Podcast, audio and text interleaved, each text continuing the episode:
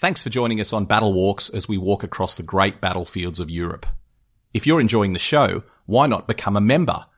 Every week, you'll receive exclusive bonus episodes available only to subscribers, and you can listen to all our episodes completely ad-free. Click on the link in the show notes to join us via Acast Plus.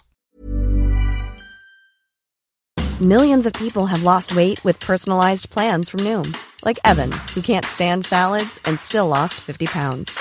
Salads generally for most people are the easy button, right? For me, that wasn't an option. I never really was a salad guy. That's just not who I am. But Noom worked for me. Get your personalized plan today at Noom.com. Real Noom user compensated to provide their story. In 4 weeks, the typical Noom user can expect to lose 1 to 2 pounds per week. Individual results may vary. Hiring for your small business? If you're not looking for professionals on LinkedIn, you're looking in the wrong place. That's like looking for your car keys in a fish tank. LinkedIn helps you hire professionals you can't find anywhere else, even those who aren't actively searching for a new job but might be open to the perfect role. In a given month, over 70% of LinkedIn users don't even visit other leading job sites. So start looking in the right place. With LinkedIn, you can hire professionals like a professional. Post your free job on linkedin.com/achieve today. Hello and thank you for joining us on another episode of Battle Walks as we walk through the pages of history.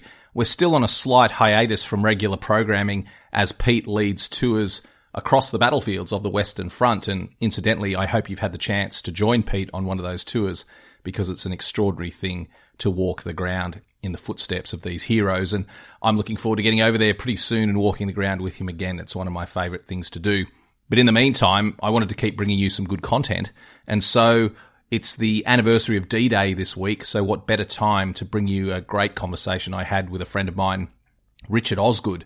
And Richard is an archaeologist from the Ministry of Defence in the UK, and he gets to dig on battlefields from across the centuries.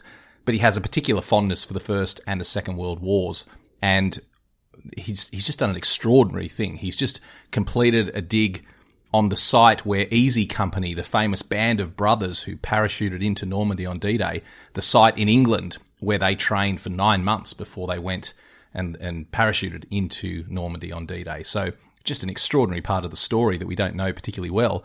And Richard is a great bloke, and he really brought it to life in this conversation. So on this anniversary of D-Day, I hope you enjoy this story. Here's Richard Osgood talking about digging Band of Brothers. A Living History production. I'm Matt McLaughlin. And I'm Pete Smith. We're battlefield historians who love nothing better than getting out and walking the ground where great battles in history took place. And now we'd like you to come with us. Every week, Battle Walks will take you to one of the great battlefields of Europe. As we walk the ground, we'll dig through the pages of history. We'll uncover the secrets of the battlefields and, most importantly, we'll tell the stories of the people who fought and died there. Welcome to Battle Walks. Hello and welcome to a very special episode of the podcast. We're not walking a battlefield so much today, but we're discovering a battlefield. We're digging one up. We're delving into the history of the Second World War to try and find out more about the famous blokes from Band of Brothers. And joining us to talk about it is a good mate. We've had him on the podcast before. It's Richard Osgood. Richard, thanks for joining us. Hello, Matt. Good to hear you again. Mate, it's a pretty auspicious day, I've got to say. Our relationship began many years ago digging on the battlefield of Messines because, of course, you're an archaeologist and this is that you obviously do with a great passion. And we our passions united many years ago on the battlefield of Messines, and you've just reminded me that today is actually the anniversary of the Battle of Messines in 1917. So yeah. Completely coincidental, but it's a auspicious day. It was 2007. I mean, you think that's a long time ago, Matt. We've known each other ages, but yeah. Well, I mean, that was a fascinating project and linked a lot of our shared passions, didn't it? For looking at the First World War sites and tracing those footsteps of the guys of the Australian Third Division. That was a good series of results, I think. And happy to be speaking to you on the anniversary of that date. Mate, I've got to say, if the listeners look back and watch our documentary "Lost in Flanders," they'll see both you and I in 2007. And mate, you haven't changed. I'm a grizzled old version of that 2007 self, but you haven't changed at all. No, you're very kind, but I think age has certainly caught up with us. But yeah, it's strange to watch yourself on a television program and see the passing of the years, isn't it? But yeah, but it's always good to keep in touch and talk about these fascinating projects that you and I get involved with. Well, I mean, I just love it, mate. And I said shared passion, and that's what it's all about. Because we've had you on the podcast a couple of times. We talked about the bodies on, what was it, Rat Island? It was Rat Island, yeah. I was there a couple of weeks ago. There's a few more eroding out, so that's a site that keeps giving as well. So these are people that would have become Australians. Yeah, that's right. These guys that were about to be Australians, but they died on the prison ships moored outside the Portsmouth Naval Base and buried on this island called now by the locals Rat Island. And so, yeah, I suppose it's the early stages of your nation's inhabitants of the old convicts, but... yeah, that's a fascinating site and very different to the First World War stuff, but all part of the whole interest of archaeology and what you can find in the ground. I don't want to go off on too much of a tangent, but the thing I love about history is how these small little moments in history can affect us even today. And so you're digging up the bones of people who would have become convicts and moved to Australia permanently. And imagine, because they died of disease, I assume, on those ships, they never came to Australia. And the difference, there's whole families that now never existed in Australia. And I was reading the other day about someone was saying that their father-in-law lived in a little house on the outskirts of London, which was destroyed by a bomb during the Blitz. And because of that, they had to relocate. And when they relocated, he met someone, married them, and then their whole family started. And just one bomb falling on that one house change the course of so many lives. I mean, you must get, as an archaeologist, mate, you must get that every day when you stand out there and touch that history. It's those sliding doors moments, isn't it? You know, just one slight change can change everything. I mean, we let's go back to Messines. You've got where we were digging at a place called Saint-Yvon, which is just below the Messines Ridge. Well, you've got Winston Churchill, who's in the woods there. You've got Anthony Eden, another of the British prime ministers, in the woods, and up on the ridgeline, Adolf Hitler. And you think, you know, these guys, it's just a strange coincidence. You know, a stray shell from either side's artillery could have changed the course of the later 20th, in the middle of 20th century. Yeah, really, really odd. And I saw one of your Facebook posts the other day of finding a single piece of insignia at Gallipoli. And it's that touching the past, touching people, and then, you know, learning of it, just trying to, you can't get closer, can you? And you're immediately transported to those days in 1915 and trying to work out what happened to the bloke. Did he survive? Did he just lose a bit of uniform? Was he a casualty? You know, what was his family? What were his hopes, his lives? And I love that sort of really, the personal elements you can get from finding things in the ground, and that's what really excites me, because archaeology is just about people, and it's those close encounters you get from the physical traces that really thrill me. And it can be a prehistoric element, but First and Second World War, just the same. It's about people, and that's what excites me. Well, when I touch those objects from the First or Second World War, mate, the thing that it reminds me that you can't help but think is the last person to touch this was the soldier that dropped it. How does it work when you're digging on an Iron Age fort and you come across something that's been centuries since someone touched it? Thousands of years. It's exactly the same. We do with this veteran project I'm running with the recovery of using archaeologists further at their recovery post operational tours. We had a guy was with us on one of the very early ones. It was an Iron Age site, in fact, a feasting site. It's called Chisenbury Midden, on the training area of Salisbury Plain in Wiltshire. And this guy, Rifleman Singh, and he'd found this piece of pot, and it had fingerprints on it.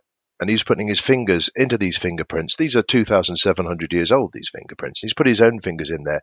And he said he's got a direct connection with his ancestors just by touching these. And he meant, from an ancestral point of view, the use of the landscape, because Rifleman Singh was from India.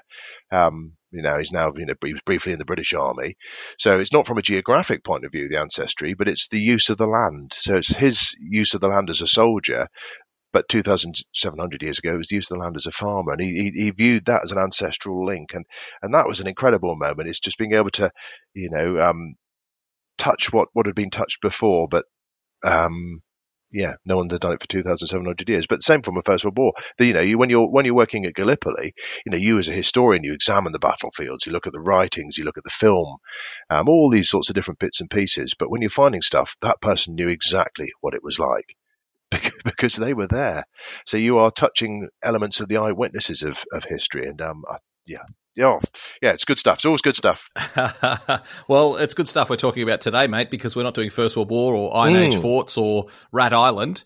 Band of Brothers. Now, forgive me, I don't want to sound cynical, but the idea that you would dig in a village in England that was briefly home to the men from Easy Company before D-Day, It doesn't seem like an Iron Age fort or even a Rat Island or a Roman villa. I mean, tell me about this. Why were you drawn to – and not just one year. You've done this several years in a row. Yeah, I've done it a few times now. This is, I suppose, a bit of a strange one, but I'd been wanting to – one of the things I do in the Ministry of Defence in the UK is we administer a thing called the Protection of Military Remains Act. So every crashed aeroplane is covered by law. You can't just metal detect it or dig it. You've got to get a licence from the MOD.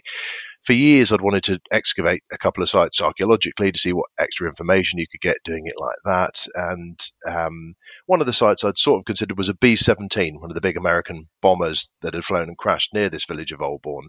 And this plan actually came to nothing in the end. But the chap that was showing me around said, I'll show you a small museum I've set up in a stately home nearby, a place called Littlecote House, which is a Tudor manor house. And it was dedicated, in fact, to the 101st Airborne.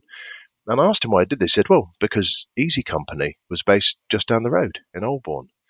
And from my point of view, I was thinking, well, I wonder what you can get archaeologically using the same techniques you'd use for a Roman fort or a prehistoric burial mound, but looking at a 20th century perspective.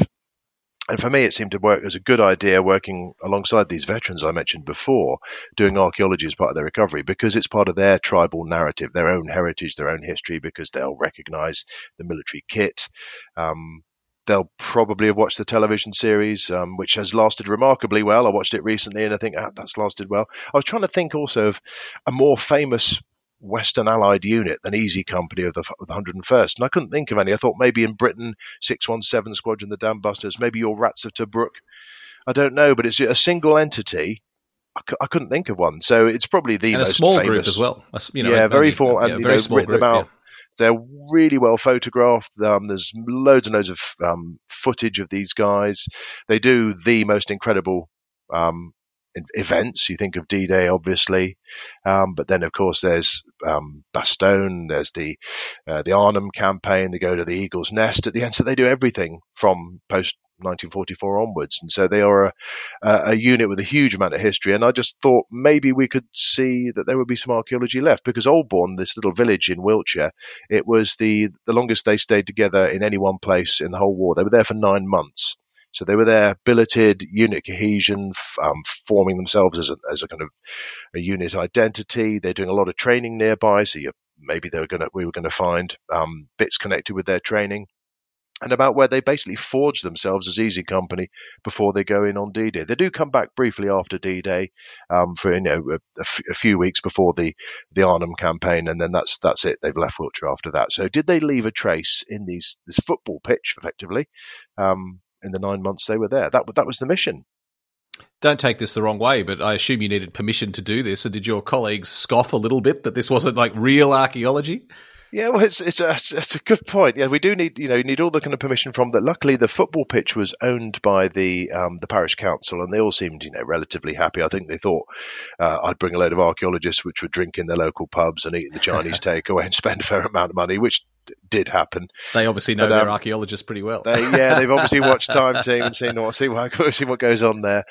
So we thought that would be a good thing, and I think they thought, we'll let them have a go. And Olborne is actually quite proud of its links to the 101st. It's got a little museum there, a heritage centre, which talks about its other famous things. They're very famous for making bells, actually. So there's a lot of collection of bells. There's a big feature on Doctor Who, the television series, because one of the episodes is filmed there, and there's some good prehistory. So I think they get a lot of visitors from America still post the television series, and they want to come and see where the guys from Easy Company lived. So I think they thought I was, unlikely to find anything, but it's worth a go. So we did some geophysical survey, and actually there were traces of these huts. So it meant we had a good chance of finding something anyway. And you've done this, so is it 3 years now you've done this? Yeah, we've done 3 years on it. The first attempt was to try and find a particular hut. There's quite a famous photograph of one of the big names of Easy Company, a chap called Carwood Lipton, who was one of the sergeants. And if you've seen the TV series, he's one of the guys that plots against Sobel to try and get rid of the kind of very strict commands and make sure that Dick Winters, who eventually does command Easy Company, takes more of a controlling influence. And there's a picture of Lipton outside this hut in Oldbourne, and you can locate where this hut was because the hillside's still the same and the trees on the hills are still the same. So you can stand in the same position as that photographer with the hut in the kind of middle distance. And we thought, well, we could see where this one had existed in 1943 and thought we'd do some geophysics. And it was there that we thought we'd try the first of the excavation trenches. So first year was Easy Company, second year was Easy Company, and this year we've just tried to find where Fox Company was as well, and another little bit of Easy Company. There were numerous elements of the 506th that were in this particular area. There are lots of diaries, lots of photographs, and so we've got a good historic record to go with the archaeology. But the key thing for me is trying to find those traces of those particular soldiers through the objects. And you did it in cooperation with Time Team this year. We did, famous TV series. We did, yeah. So we've done it a couple of times now. So Time Team was this year, and that will be in a program that will air later on in 2023. They've issued, I think, various day-by-day accounts that you can pick up on the internet at the moment on things like YouTube. And it was a good success. So what we tend to do is we take the turfs off with a turf cutting machine and get down to the foundations of these huts. Assuming that they were still there, and the turf cutter revealed that yes, these foundations are there. They're different styles. Some are made of brick, which is probably where Fox Company were located, and Easy Company had concrete footings. These are Nissen huts. You know, the famous semi-cylindrical corrugated iron shelters that you could put up in 3 hours. A decent team could put one of these up in about 3 hours, and that's where these guys were located. You had 16 of them in one of the huts, had what's called a pot-bellied stove in one of them to keep warm. I think it must have been quite an emotional experience being in one of these in winter in Wiltshire. It certainly was, even actually in spring it was quite wet. And so you read some of the accounts. They painted them in different colours, quite gaudy. And lived in them for 9 months whilst they were training in the hills and the fields nearby, prior to going off to D-Day. And I just think that must have been quite an extraordinary time for these people before this maelstrom of D-Day going in, because these guys go in before the beach landings. Of course, they're in the very very first waves before Utah and Omaha Beach and the American landings there, to make sure that they're taking out some of the German stronger positions and the gun emplacements that are going to be putting fire down on the landing beaches. So there must have been a very curious time of relative calm before they drop in what must have been hell, frankly. Do we have accounts from the men of Easy Company in their own words describing what it was like to be in England? Because it must have been a solace, as you say, before the storm. And they've come from training in America, and this is their first taste of Europe. It must have been an extraordinary culture shock to find themselves in this little pretty village in the Wiltshire countryside. Yeah, you're quite right, and I think it must have been extraordinary. Some of these guys, before they maybe went to Georgia for Toccoa to do the basic jump training around Currahee, it may well have been the first time they'd left their state, and then they suddenly find themselves in Britain. Well, they take the troop ship over from America to the UK. They arrive in Liverpool, and then they take various trains down at night time to get to Oldbourne. And a chap called David Kenyon Webster, who was an English major. He's a very bright, academic, private soldier. He refers to the fact that when they got up in the morning, they thought they'd arrived on a Hollywood film set, because you've got this bucolic village with Hollywood-style fairy tale cottages with thatch roofs and things like that, and very quaint and absolutely impenetrable money. I don't know. I still can't understand British money pre decimalisation. So goodness knows what these American lads made of it. And they're in a war zone, so they're seeing people who've had years of privation, and they're under rationing. And a lot of course, the British troops are away fighting elsewhere in other theatres. So it must have been a very curious thing to find yourself in this beautiful location, but knowing that the end point is going to be something really quite visceral. So yes, a number of them do write about it, in fairly decent terms.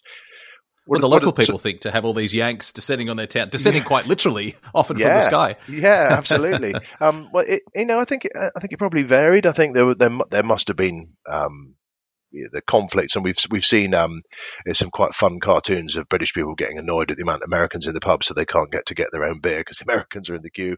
I think there's certainly a lot of hearts and minds campaigns that the Americans ran pretty successfully. There were definitely some GI brides. There were quite a few kids that were born locally. Lieutenant Spears, who was in fact in Dog Company, he did join Easy Company.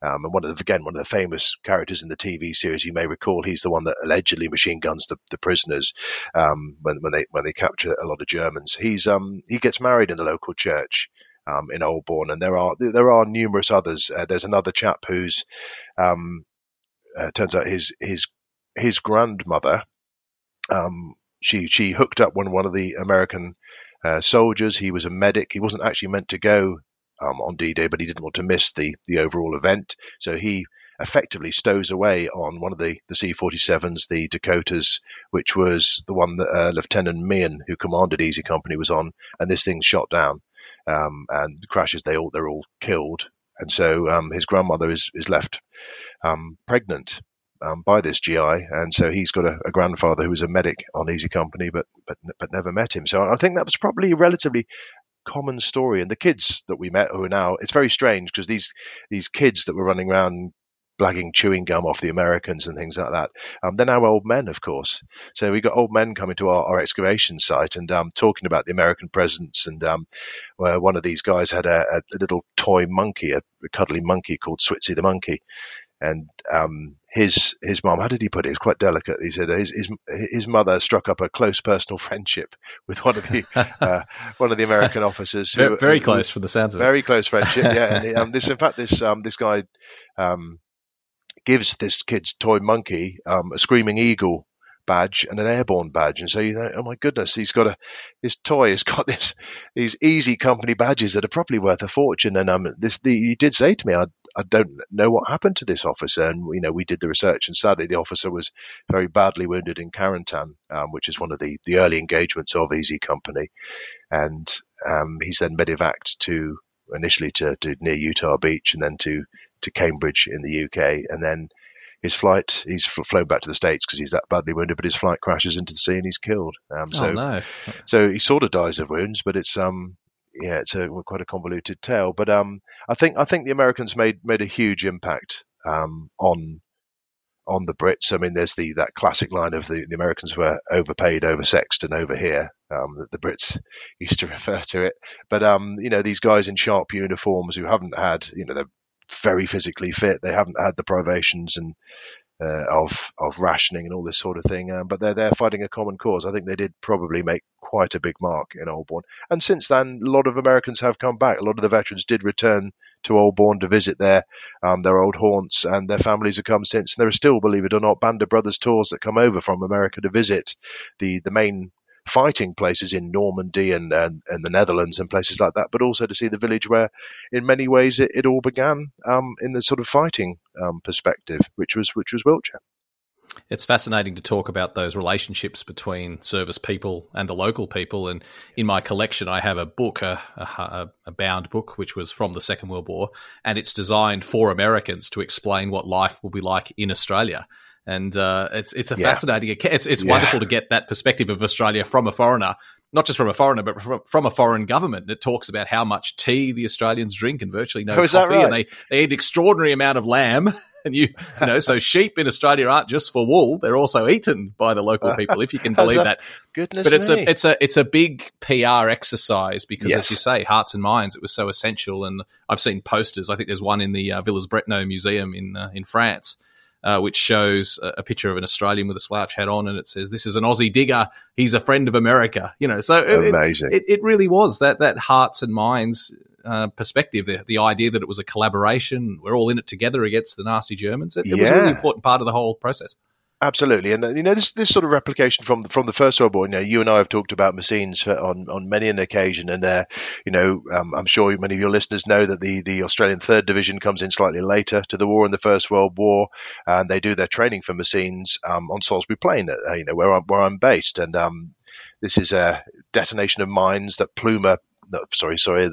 Monash puts together as being part of Plumer's army, but Monash gets the training in so much detail that it's a huge success. But again, there is still the phenomenon for the Brits of you've got a huge arising of people from totally different culture in many ways arriving in your small village in Wiltshire. I mean, Tills Head, where I'm based, they had the Canadians, including with Winnie the Pooh, the mascot Winnipeg the Bear, genuinely. You had the New Zealand with the Maori Pioneer Corps, and of course the Australian Third Division. And there are numerous cartoons of Australians in a very similar light to the Americans in the Second World War, of the locals being told about Australians coming here and fighting for the same cause. So it is this thing of you've got to do your Hearts and Minds campaign and make it very clear both to the soldiers coming in, but also to the locals that it is going to be a strange cultural experience, but you are fighting for the same cause. And they certainly did that for Easy Company at Holborn. There was even a training film by I can't remember the name of the actor, but the actor is the guy that plays Rocky's trainer in the film Rocky, and he's the leading actor telling you about the how the Brits drink ridiculous beer and it's warm and all sorts of strange stuff like that, and they've got this game called darts and stuff like that, and it's really charming looking back on it, but probably quite important. I know what my experience of it is that when we put, certainly from veterans of a modern perspective, British soldiers next to Australian soldiers next to American soldiers of recent campaigns together, there's a lot of humor, there's a lot of banter, but they all do seem to get on pretty well because they're all part of the same tribe, as in soldiers, I think the soldiering experience probably from at least those three nations is probably quite a similar experience. Millions of people have lost weight with personalized plans from Noom, like Evan, who can't stand salads and still lost 50 pounds. Salads generally for most people are the easy button, right? For me, that wasn't an option. I never really was a salad guy. That's just not who I am. But Noom worked for me. Get your personalized plan today at Noom.com. Real Noom user compensated to provide their story. In 4 weeks, the typical Noom user can expect to lose 1 to 2 pounds per week. Individual results may vary. Hiring for your small business? If you're not looking for professionals on LinkedIn, you're looking in the wrong place. That's like looking for your car keys in a fish tank. LinkedIn helps you hire professionals you can't find anywhere else, even those who aren't actively searching for a new job but might be open to the perfect role. In a given month, over 70% of LinkedIn users don't even visit other leading job sites. So start looking in the right place. With LinkedIn, you can hire professionals like a professional. Post your free job on linkedin.com/achieve today.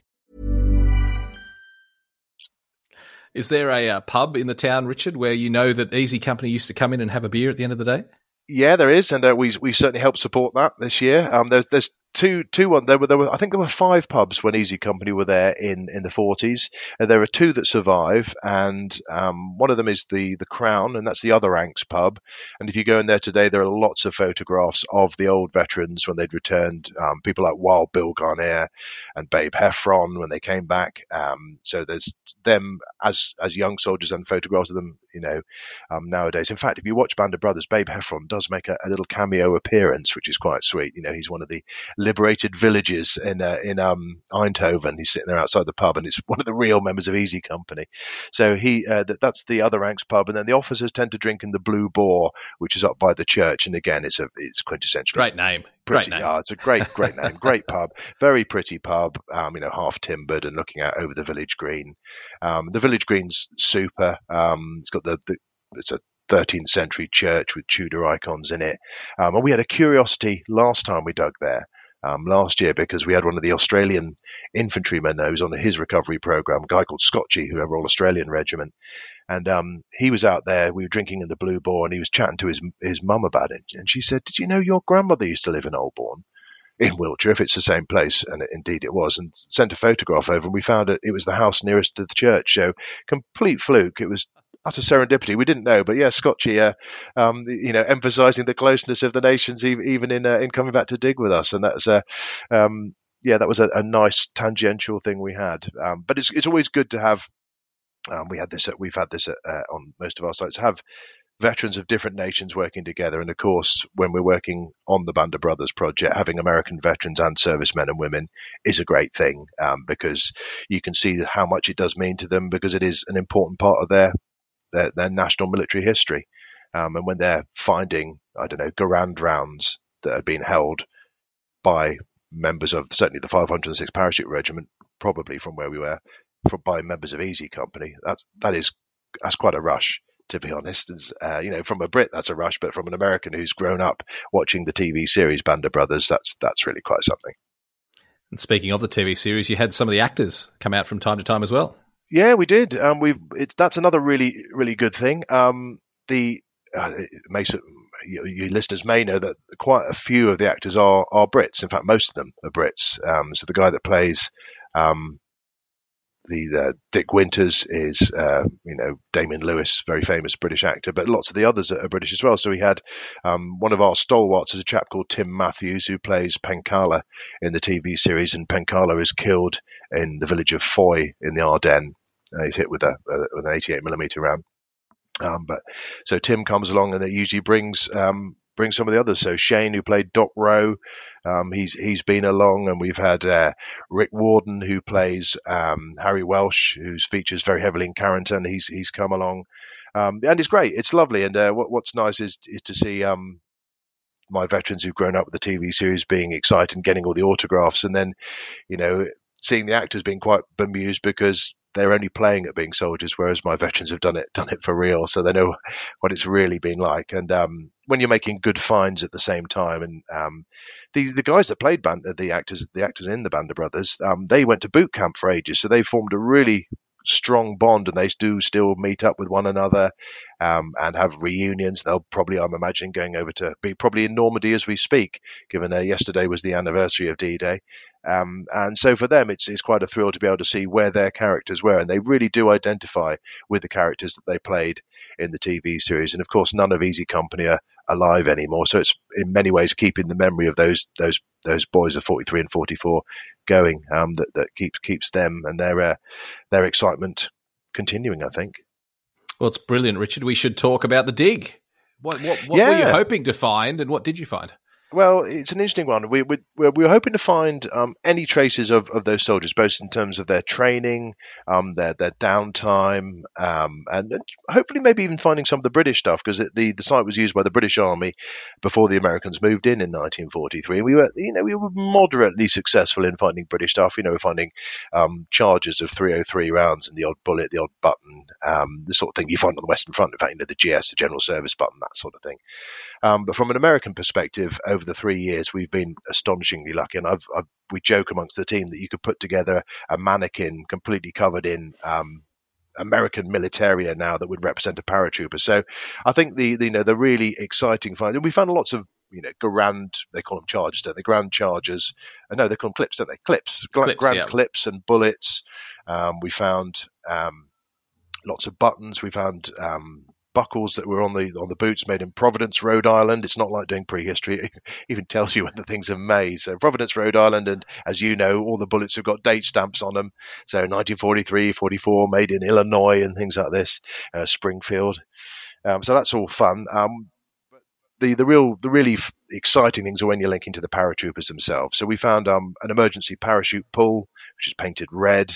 It's very, very definitely American.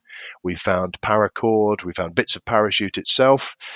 We found a clicker. You remember the film The Longest Day? Actually, it was also in Band of Brothers, where they have this kind of strange kid's toy that just makes a clicking noise to identify yourself as an American soldier, and you reply with two clicks. Well, we found one of those made bizarrely by Acme, and I thought they only made things for Wile E. Coyote, actually. But so they got this clicking toy, and they were only issued to the Americans, to the 101st, down at a pottery airfield in Exeter on the morning when they're flying out, or the evening when they're flying out for D-Day. They weren't used again because it's a one-hit weapon, really, because the Germans then clearly know what they're for. So this is a D-Day item, and it's come back and been just chucked away or dropped in a field in the sites where Easy Company lived. And then, again, linking to the people themselves, two dog tags, one of which was to a Richard Blake, and he was a 21-year-old he was a 20-year-old who was in Able Company, so one of the other companies of the 506th, and he drops in on D-Day, and then he, after that, goes to Arnhem, where he's badly wounded, and that's the end of his war. But he lives, a good old life, and he died not that long ago. And then the second dog tag we found was, in fact, a member of Easy Company. It was a chap called Carl Fenstermaker, who was a Protestant. All this is written on his dog tag. It's got his blood type on there and all sorts of things. And he was one of the two pathfinders of Easy Company. So he drops in even before the paratroopers drop in, before anyone else drops in. And he does D-Day, he does Market Garden, he drops into Bastogne. He's one of only 20 paratroopers to drop into Bastogne. And then he's used as the German translator, because he's a German speaker, he's Pennsylvania Deutsch, uses the German translator when they liberate Dachau, the concentration camp. And so, he's done some just astonishing things. And I think from all the accounts that I've read about Fenstermaker, who's one of the names of Easy Company, it was the latter thing. It was the Dachau experience that did for him. Not necessarily his fighting experience. It's the, man's inhumanity to man that he found in the concentration camp. And from what I've read, he was unable to hold a job down after the war and didn't, live for a huge amount of years after it. And as a result, he's a sort of...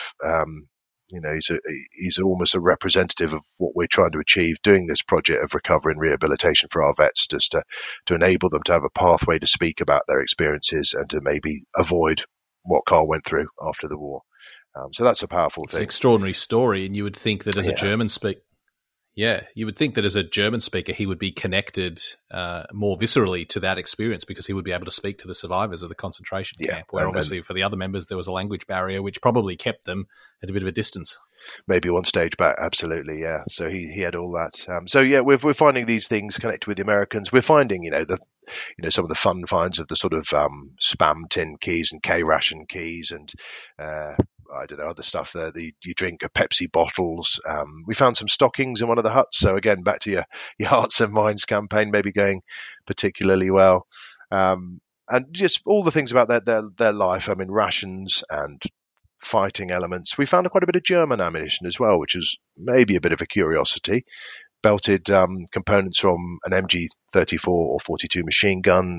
Lots of German bullets. We found a fuse from a mine, bits of German grenade, and that's because they're using German equipment which they've captured to test, to see how effective this stuff is, what it sounds like, the effective radius of these things, and just learning about your enemy, which is the sort of thing, I suppose, when you think about it logically, that's what you'd expect or hope that they would do, but they're doing this in Oldbourne as well. So we're finding all their training was probably pretty good. And in the fields all around us, we go into the fields nearby. A team goes out there and finds foxholes or OPs that the guys have dug in training for the battles that they're going to face. And so that's a very useful tool for us to see that they're doing training all around the area. They're firing bazookas. We have found a few of those, which is a bit more emotional than the normal small arms that you find. You have to treat them with a little bit, maybe more respect. And then you get carvings in the trees. And I know we've chatted before about finding Australian carvings from the 3rd Division where they trained, and you can trace the names of these people. And with the Australian records being so good and all online, you can find out exactly their service history as well. We haven't had quite the same success with the Americans, but we have had place names and initials left by guys that are American. And that's another nice touch, because again, it's that hands-on. You're putting your hand on exactly the same place where a GI was just before dropping on D-Day, and then you're putting yourself in their position. What was going through their mind when they carved their name. Quite something. It's that philosophy of soldiers to leave their mark, isn't it? When they're facing death, and not just death, they're facing the risk of being lost in combat and disappearing from the face of the earth. So they're desperate to leave their mark. They do. So the things soldiers will always do. There's graffiti everywhere. You look at I suppose the film Gallipoli, when you see the carvings left by the French on the pyramids of Egypt, right? There's certainly an element of truth in that. We've got English Civil War graffiti from the 17th century in fonts, and there's Viking graffiti in a Neolithic chamber tomb up in Orkney, and they will always do it. That's one of the things that soldiers always do. It's probably the polite thing that soldiers will always do that we can talk about comfortably. But have you been to the village of Noir in France, Richard, where the underground city, where this is an extraordinary one, where there were underground caves dug into the chalk, which had been used for centuries by the local people. But during the First World War, they were actually a tourist attraction, and they'd open up these caves and invite people to come and tour through them. And obviously the British officers, desperate to find healthy diversions for their troops when they weren't in the front line, did organised tours of the caves with platoons of soldiers, and the soldiers, using their indelible pencils, thousands of them wrote their names on the chalk walls. And because of the environment, it's been preserved. And now you can go into these small little chambers, smaller than the room I'm in now. The wall's absolutely covered with the names and details of soldiers who served there. It's an extraordinary link with the First World War. Yeah, absolutely. That is interesting. I think there's a fairly similar thing in Arras as well, isn't there? Under the caves there, they've got writings. And we found when we were redeveloping the artillery centre at Lark Hill on Salisbury Plain, they found a load of practice trenches and tunnels used pretty close to where the busted trenches were with the Australian 3rd Division used.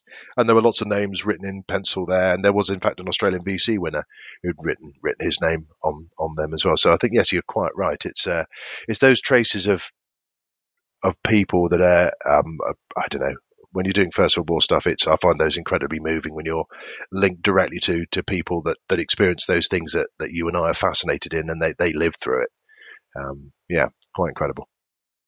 I'm going to come back to Easy Company now and be slightly controversial for a moment. I heard years ago about an archaeological event in Gallipoli where they didn't dig anything, but they just looked for surface finds.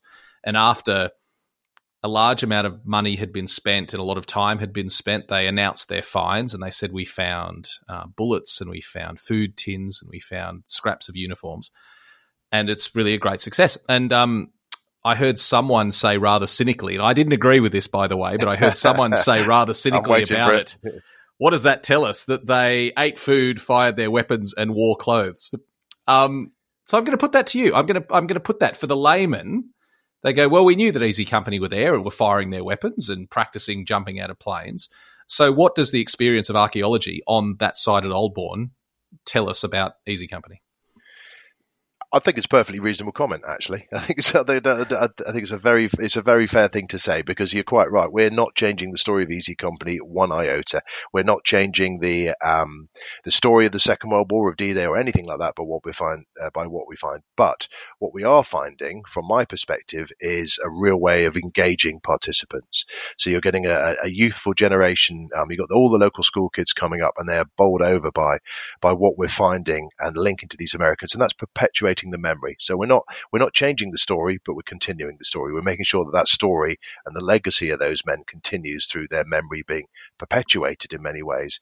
I think it's great seeing photographs of the Americans and all their kit, but if you go into a museum, there's something quite powerful when you see relic quality or rusty elements of the real thing dropped by the real individuals, or thrown away by the real individuals. So they're quite right. We're not changing anything. And yes, they did just eat food. I mean, I think there's some nice touches, finding, the Hearts and Minds campaign of there, of a couple of female badges and the stockings and stuff like that. But you'd sort of expect that. So it is not changing the story at all.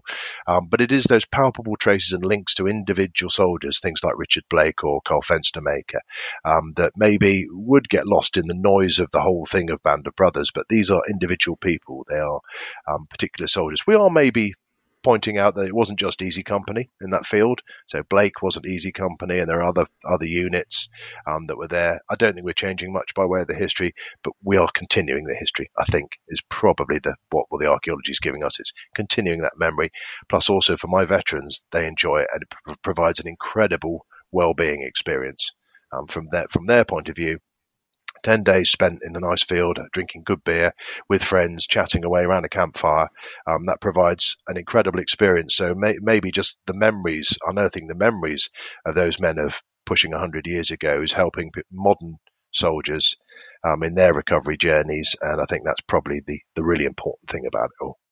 Yeah, I think it's a very noble cause, and I think keeping that history alive is very important. It's not enough. I talk about this all the time. People say, "Well, why do you go to a battlefield on a battlefield tour, for example? Can't you just read a book about it, or can't you just watch Band of Brothers and understand what went on?" But as you and I well know, Richard, there's nothing like walking the ground and experiencing it firsthand. So I think it's very noble work. Where are the relics ending up? Are they on display? They are.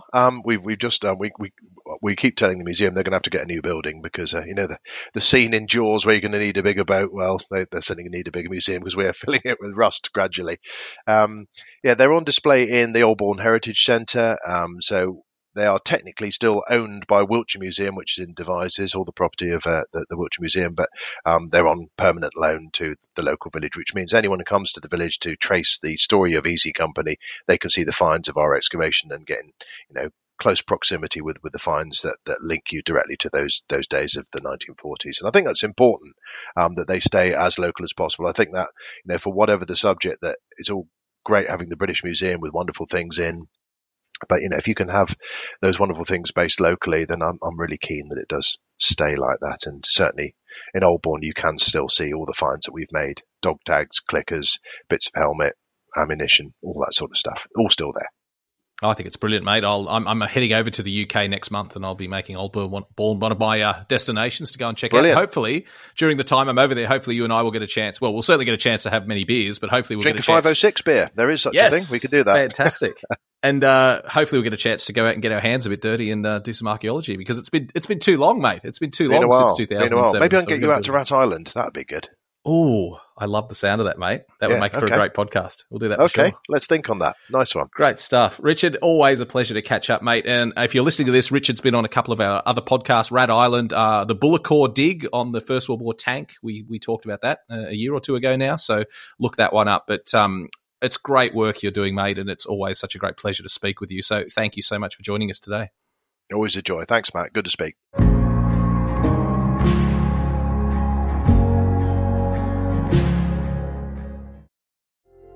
Thanks for listening to the podcast. If you would like to support the show, there's a couple of ways you can do it. Firstly, you can become a member. For a small monthly fee, you can subscribe to the show and listen to every episode ad-free, and also receive exclusive episodes directly from Pete and I. So see the link in the show notes to sign up at Acast Plus and become a member of the show. Also, if you want to make a one-off contribution, you can now buy us a coffee. Visit buymeacoffee.com/battlewalks, and you can make a small contribution there. See you next week.